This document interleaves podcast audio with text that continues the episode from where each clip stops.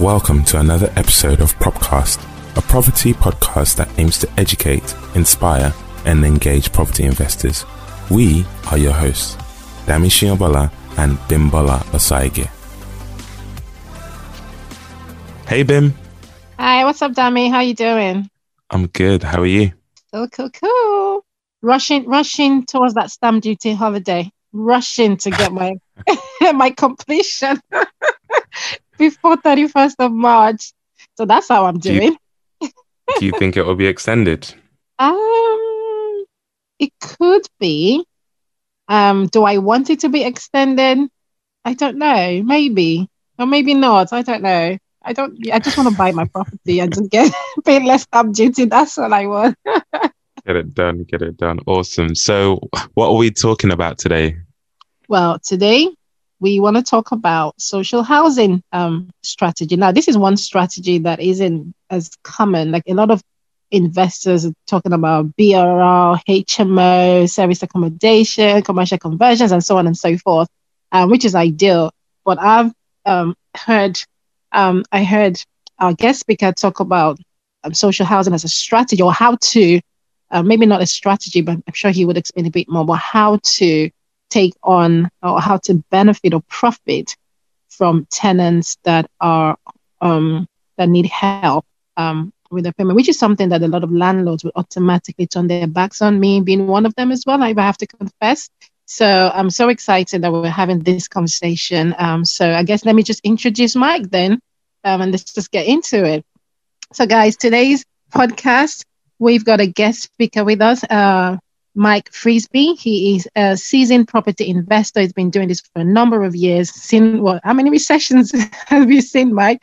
Well, yeah, we're, we're excited to have him on today. He's gonna um, talk to us about one strategy that really is a must know in this season, especially. So, welcome, Mike Frisby. Thank you so much for taking the time. Welcome, Mike. Cue the virtual clap. Oh. welcome, Mike. Thank you for having me here. It's uh, uh, a delight delight to be here. I was I was getting excited then for a moment because you were talking about holidays, but of course it was a stamp duty holiday rather than getting on a plane holiday. So I was uh, I was packing my bags and off I was going because it's been such a long time since we've all been able to travel. I was thinking, hey, we can all get on a plane again. But sadly, it's it's not. Um, and the podcast about property and not about holidays, unfortunately. who who knows when they're going to let us out again to uh, to roam the world? Exactly, exactly. Awesome. So, Mike, do you want to just tell us a bit about yourself, your journey, and how you've come to where you are today?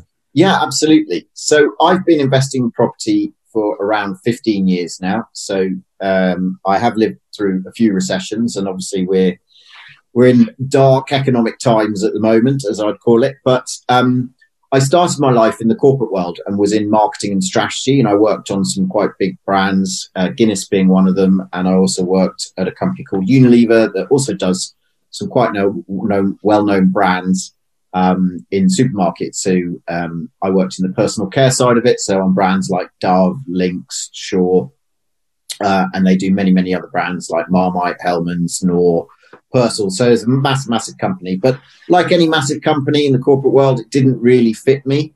Um, I always knew that property investing was, um, I thought was a good thing to do. Took me absolutely ages to get off the pot and start investing.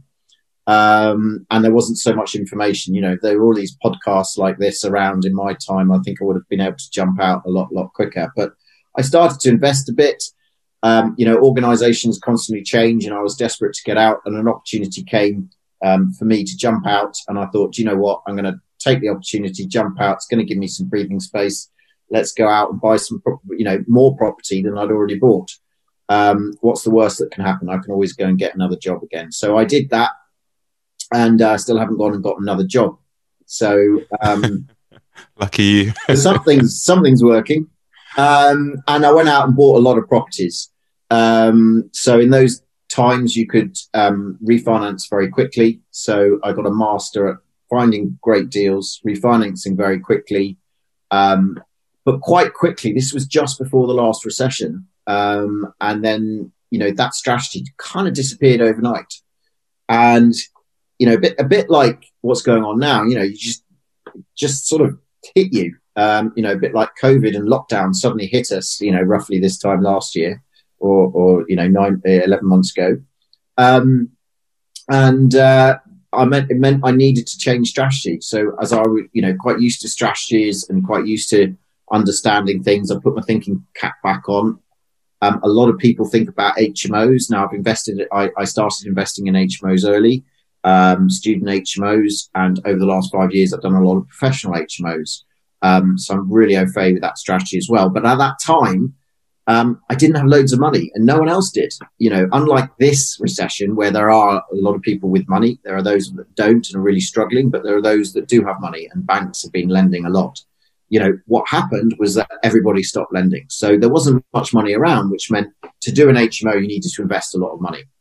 So I was thinking, well, what can I do to really boost my income? Some of my tenants were being made redundant, losing their jobs, so they needed to go and claim benefits to pay their rent. I helped a few of them out. And then I started to realize I knew more than the tenants because I was doing it time and time again, and they would just be making a, their own single claim. And I thought there might be something in this. So I started to research, you know, learn, educate myself, speak to people who knew about this a lot more, and realized that there was a great opportunity here. Um, a great opportunity in many ways. One, you know, as a landlord, I could actually make some good profit, but also I would be doing that through helping people, helping people get accommodation that they wouldn't necessarily be able to get. Um, there were some creative strategies, you know, there's some basic stuff that you can do. And that's what most people know and understand about social housing. And they also hear the horror stories of, you know, some bad tenants. I always say there's good tenants in social housing and bad tenants in social housing, just like professional tenants. There's good professional tenants and bad professional tenants. So you shouldn't be more concerned about that sector and I think some people, they look at the rates and go, oh. I'm going to make less money. I'm going to continue with a professional. It's less risky. Um, but, you know, when you get times like these, actually, in my view, it's less risky because the government, yeah. you know, will continue to pay the benefits through these times. And in fact, in these times, they've actually readjusted the amount that they're happy to pay around housing benefit upwards to help people you know, as part of all the support packages that they put into businesses and everything, one of the things they've done is increase the uh, rates that they pay. So that really got me into social housing, and, and and that was you know through the last recession, and I just continued to grow the business, try different things out, learn through my experiences. You know, lost money, made money, um, as you do as you go through and learning, because there wasn't so many people doing it, and I had to do a lot of trial and error. But you know, I've still got some of those tenants I moved in um, back then because a lot of them stay for a long time because, as I said, I'm giving them something that they would find hard to get elsewhere. Um, as the economy picked up, um, you know, I was also doing quite a lot of high end HMOs as well. So it is a strategy that I use. It's not just what I do, but it is a really, really useful thing. And what I say to people is think about differentiating yourself um, because you've got you know, the way I'm differentiating myself with the social housing is, you know, these tenants aren't price sensitive. They are obviously, if you know what they can claim, it's not about the absolute rent. It's understanding what they can claim. And if you're differentiating yourself by helping themselves, helping them with that and helping them move into places where they wouldn't necessarily get to otherwise, then it's a serve, you know, you're starting to provide a little bit of a service and it's a win for them and it's a win for you. Um, you know, it's easy to understand high-end HMOs and giving, you know, setter, setter again, setting yourself apart and trying not to compete on price by giving really, really nice properties um, at that end, which is what I also do.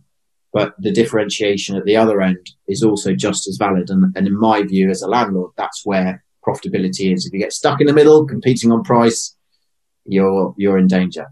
The middle ground is always a dangerous ground. Wow. Okay. That's amazing. So, a couple of things that I picked up from what you said uh, in your introduction. First of all, you mentioned um, the BRR strategy disappearing. So, when we go to property training seminars and things like that, BRR is still a strategy that's um, pushed out quite frequently. And you mentioned about it disappearing overnight. So, is it, are you saying that it's not as easy as it once as it once was, but it's still possible? Um, I think yes. So on that, it was when I first started, that was a great strategy, recycling your money quickly. Um, and then because the credit crunch came, that disappeared because you couldn't refinance. You know, really, really hard to refinance. Banks just didn't want to lend. So that disappeared overnight. And that's why I went into the social housing. I think it's different today. Um, again, you need to be, you know, I think if you're in that strategy at the moment, you do need to, to have one eye on what might, might be going on in the world and the environment because you know, when COVID first happened, you know, banks withdrew a lot of products, they reduced the loan to values and all that kind of stuff. So we're in that environment where things can change pretty quickly. And therefore, you need to be careful if you're doing that strategy. So the strategy still works, but be really careful, be prudent with it because loan to values can change overnight. You know, the fact that people can't get in and do surveys, you know, from time to time because we locked down, you know, who, who thought we'd have so many lockdowns. Um, it's just fraught with uh, a bit more stress and strain, I think. But it's still, it is still possible. So I'm not like against that strategy at all. It's just you need to do it with your eyes open at this point in time and have plan A, plan B, and plan C if you're implementing that strategy. Yeah, so thanks, Mike. You mentioned, I totally agree with what you said about the BRR. Um, if you are doing the BRR model to just have an eye out because I remember having a conversation with my broker a couple of weeks ago, and we were just talking about how valuations are going in this time and um, how the surveyors would go and value, but because of the uncertainty in the market, the uncertainty with you know, the bounce back, a lot of money being pumped into the economy, the stamp duty holiday coming, lots of buying, house prices going up because of the, the, the supply and the demand, and Brexit, and, you know, not knowing what might happen, the valuers are a bit cautious. And where you would normally find like a 250 valuation, they would come in at, say, 230 just so that they're not too um, you know just just something to buffer just in case. So yeah i totally agree with what you're saying with with that. So if that's your try your main strategy in this in this um in this market you definitely want to keep an eye out as you said and also maybe perhaps even look at other strategies because you might not be able to pull out as much money as you intend to. So i have to um, agree with you on that as well just based on the conversation i had with my broker the other thing that you mentioned um, is when you were talking about, when you were doing your introduction and talking about the strategy, I noticed that you mentioned help a couple of times, and that really um, resonated with me um, because when we think about, you know, the, the most landlords, you know, maybe I'll talk for myself. When I'm thinking about renting or rental, I'm looking at professionals. I'm, you know, that's my my go-to. And when somebody comes and they are inquiring about my property and they tell me they're on benefit or they're on DSS, I am not too quick to jump on that bandwagon. And there's this, um, and again, if I if I'm being truthful, there's this um, the thought of are they needing the help because they're not hardworking or not or too lazy, or are they really needing the help?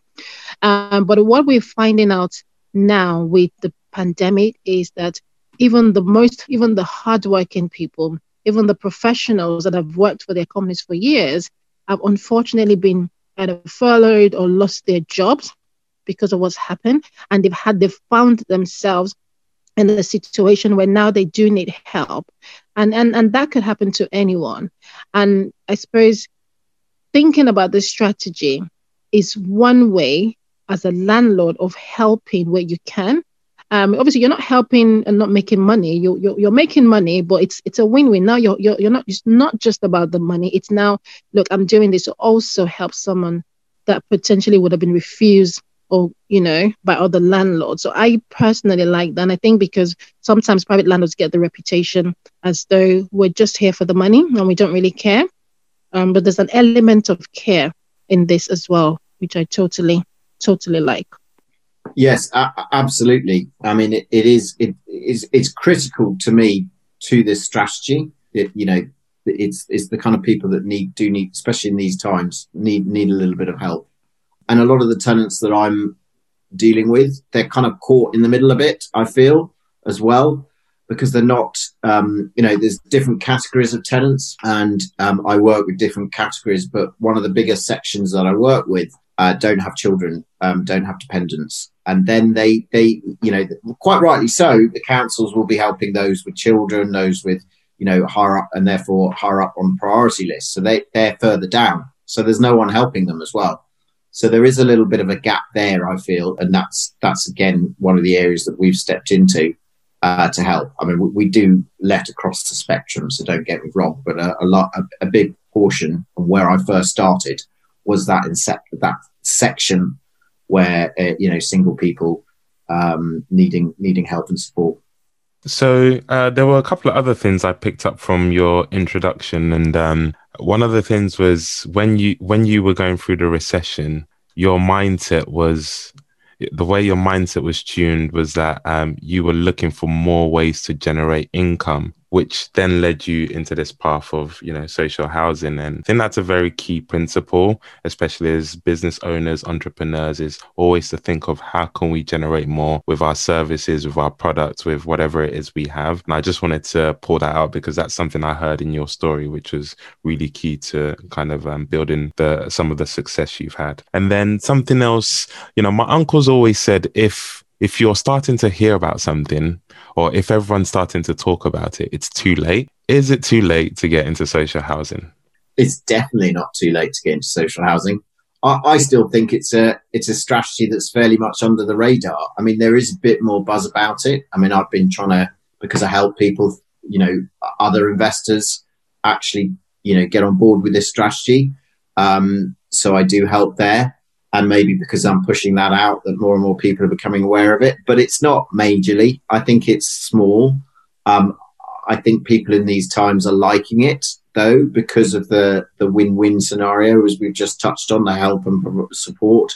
You know, I think the world. One of the good things out of the pandemic is the world has become far more community-minded, um, and you know, pulling together on that front and realizing that you know you know, it's not discriminatory. I mean, you know, in a way, COVID is is affecting anybody and everybody in a similar way. So yeah, so I, I think I, I think we're still on the infancy of the of the curve. Um, you know, if you bear in mind that, you know, last year the number of people claiming universal credit doubled, you need more than double that number of new landlords into the sector to actually, um, you know, uh, switch over to to allow you know to ha- to help those people out. Uh, Mike, if you can tell us then, or our listeners, what what is this social housing property strategy? And um, you know, I, I think we've kind of touched on it a bit, but maybe if you can expand a bit more exactly what it is and you know how it's essential in today's market, then that would be also helpful for us.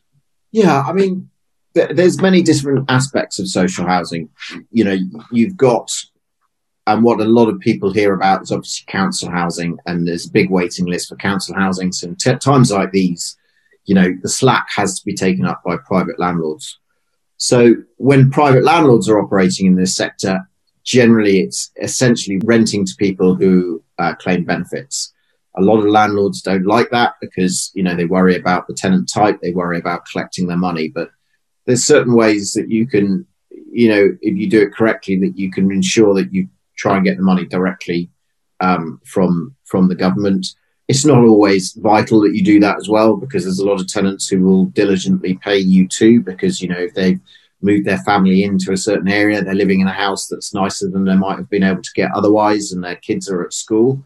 You know, if they're a decent family, they're going to want to keep that situation going, so they'll they'll pay you just like a private tenant would. Um, why wouldn't they? So it's not absolutely imperative to get direct payments. I think a lot of people panic about that. Um, but I don't think it's absolutely necessary.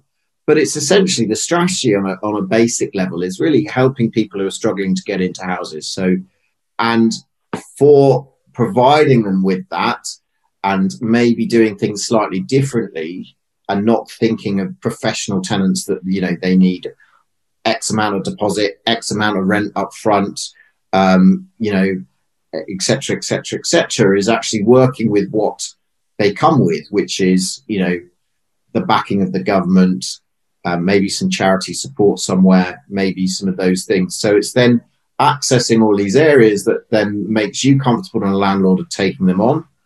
but putting them in and seeing what they potentially can claim, which potentially is more than a lot of other landlords or the tenants themselves are always aware of, which allows you to charge a reasonable rent for the properties that you've got, but it also means that they're getting into properties uh, that they might not necessarily have access to. So, if I give an example of one of my students that um, he just recently moved in, he was going to do a high end HMO.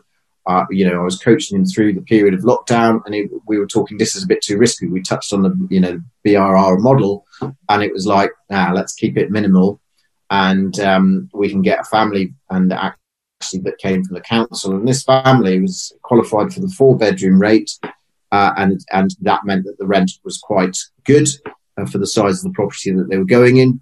But they were coming from a living in a one bedroom flat that was rat infested above the public convenience in the centre of town.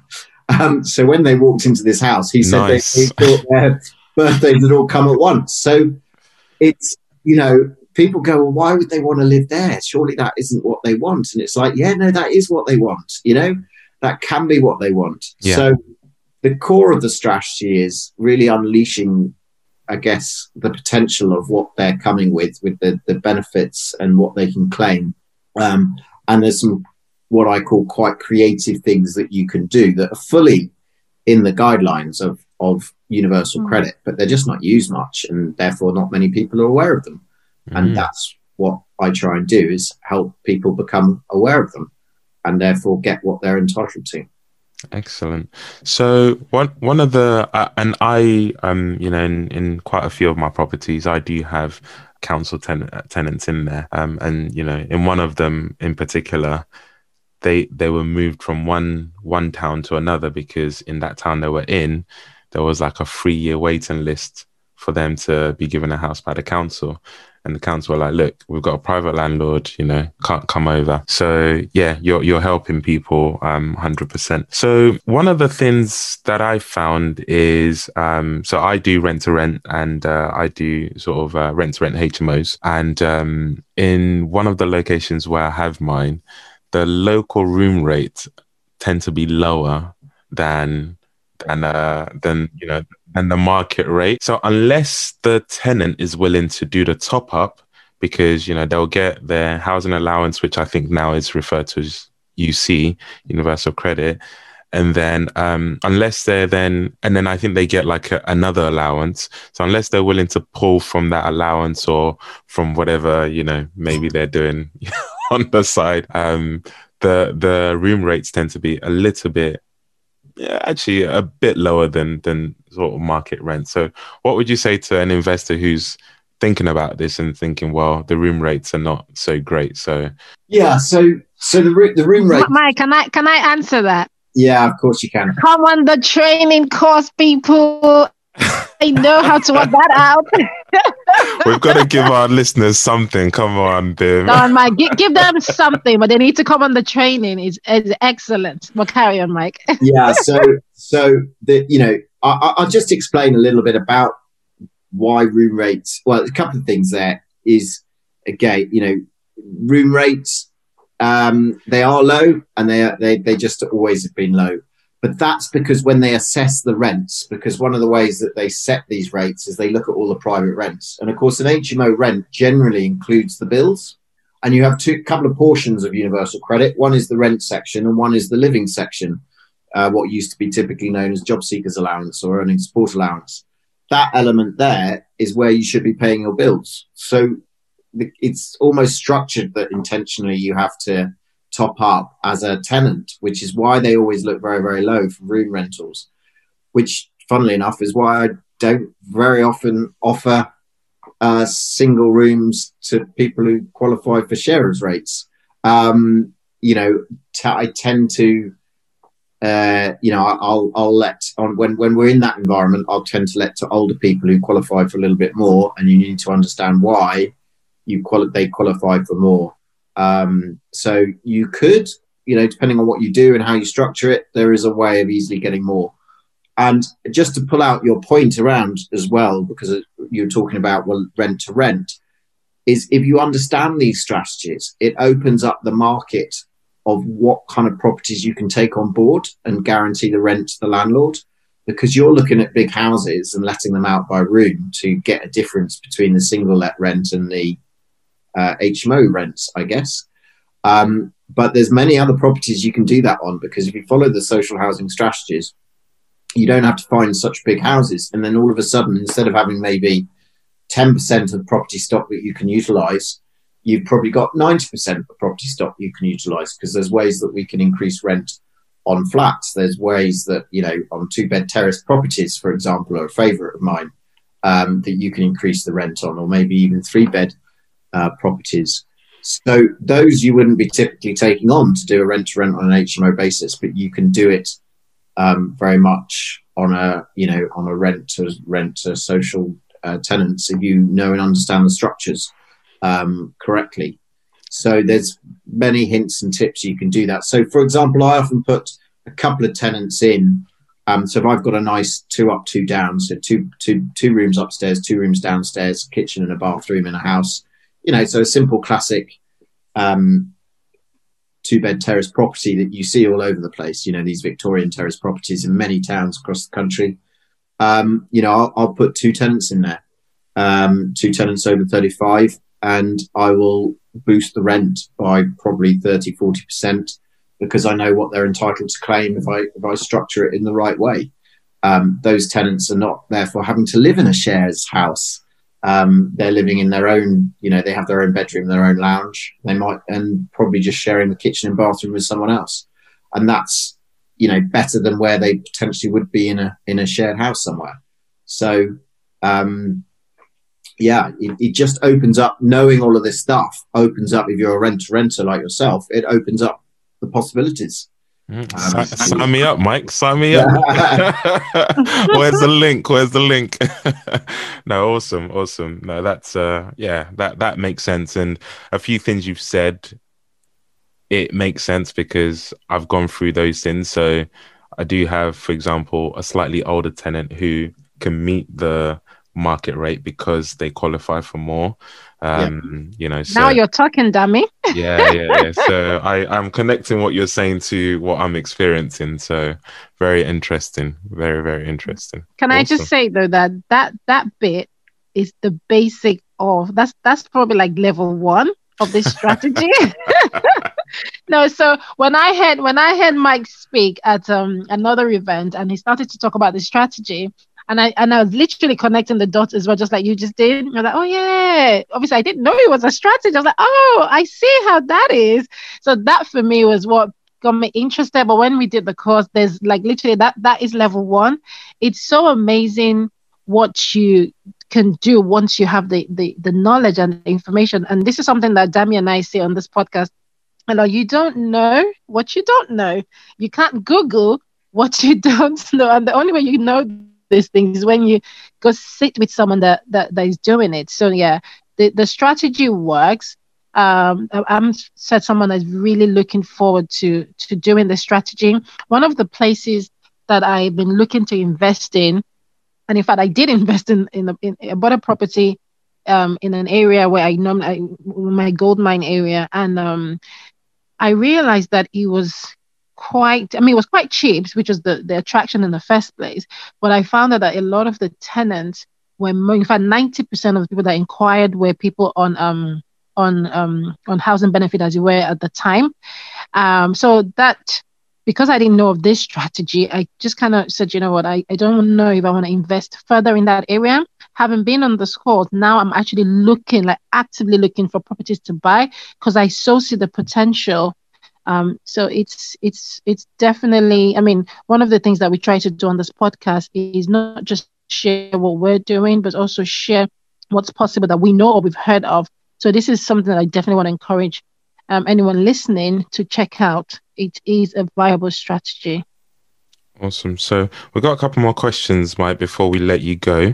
Um, and again, this has been so valuable. Thank you before I ask you that question, I want to say what what would you say are the challenges for somebody coming into this social housing or utilizing the, the social housing strategy? What would you say are kind of the typical challenges that one would face coming into this? I, I think the main the main one is around knowledge, and and I think in this sector, um, a little bit of knowledge can be dangerous, and and that that I think is is the thing because it's almost when you don't know much, you're not even going to try it. You start to learn a little bit, and then you try and put it into place. And if you don't know the fine details of this strategy, and I would say this is more so than many other property strategies out there, you could get something wrong. And getting something wrong means you could earn a lot, you know, you, it's going to cost you quite a lot of money if you get something wrong. So the possibility of getting something wrong is is is, is going to be the challenge. So learn, you know, I would say, and it's learn from someone who's done it, or or learn, you know, find someone who's who's doing this strategy knows this strategy inside out. So you need to more than any other strategy. I mean, Tony Robbins always talks about mastering something and I think you know I've been doing this over a decade now, so I I believe that I've you know certainly put my hours in to get and, and there's things I don't know and there's things you know I don't know everything in this strategy by all means because as you say you, you don't always know everything and you always need to, to continue to learn and develop but you know learn from someone who knows a lot more than you um, and has done it and you know as I said it's cost me a lot of money to learn um, through this as well um, so yeah, a little bit could be a little bit dangerous. So know and master this strategy. There are some simple things that you can do so you can get some quick wins. Um, you know, so maybe some of the uh, as you know baseline strategies are quite easy, but if you want to get into it big time, that's when you really need to deep dive into this strategy. Excellent. You, have uh, you've you've done your ten thousand hours of mastery yeah. awesome. Awesome. Okay. So, um, then the, the, I guess the final question then, before I ask you our, um, uh, we always have a question we, we ask our guests. Um, so this one is around your personal recommendation on how new investors should should navigate the housing market post COVID. So this isn't just about social housing, but just your own kind of thoughts and and feelings on what people should do, investors yeah. should do um, post COVID. Is this particularly aimed at new investors or any investor post COVID? I think we should talk about both actually. I, I think there's going to be many opportunities, but I do think it depends on your experience level as where you should be aiming those opportunities. So if, if you're slightly more, in, um, if you're a slightly more experienced investor, then I think you know some of these mixed use properties. You know, I think the high street will suffer through all of this, and therefore there might be some opportunities on maybe secondary high streets where you've got commercial and um, resi above. Uh, they're, they're ideal for potentially converting the above into flats if they're not already flats. Um, and then the resi value will keep the value up of that building, whereas it might be being sold more on a commercial value. And if there's no commercial tenant, um, then it's going to have a lower value. So I think that's an area where you can really add value to a property. By the way, um, those uppers can really be used really well for social housing too. Um, so if you design the uppers really well, that that that is a really good opportunity. So I think if you're a bit more advanced, because buying a semi-commercial property is, I think, a bit more advanced. It should. Some people do it as their first purchase, but I wouldn't necessarily uh, recommend it. Um, if you're just trying to get into property, um, you know, post COVID, I still think, you know, I think there's going to be some good buying opportunities. So even for a, a novice, I think um, just look and spot good buying opportunities um, and um, understand the motivation of the seller. So a lot of deals come from it's not necessarily the property per se; it comes from the motivation behind the person selling it. So seek out people who are motivated. Um, it's often recommended. It's often said that there's the three Ds: death, divorce, and debt. And uh, unfortunately, I think COVID has exacerbated all three of those. Mm. Um, so, uh, as you can imagine, I think there will be some uh, opportunities um, post COVID. But you know, the banks still want to lend, um, so it's a good environment that you can still get financing. There's also a lot of private investors out there who do still have money. So I do think it is a positive environment uh, in the long run and we all know that there is such a shortage of property in the UK that um, uh, over the long term, property prices will continue to rise. And in the immediate term, there's going to be lots of tenants because they're not getting on the property ladder themselves because of potentially losing jobs, etc. So the rental pool will continue to grow in the short term.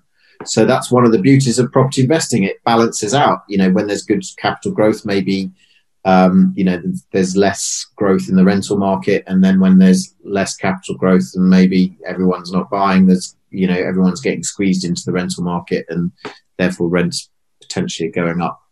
So uh, I think, yeah, lots of opportunities to come post COVID. Awesome, awesome, awesome. Um, Bim, do you have anything else before I ask our final question? Mm, the final question. no, go for it.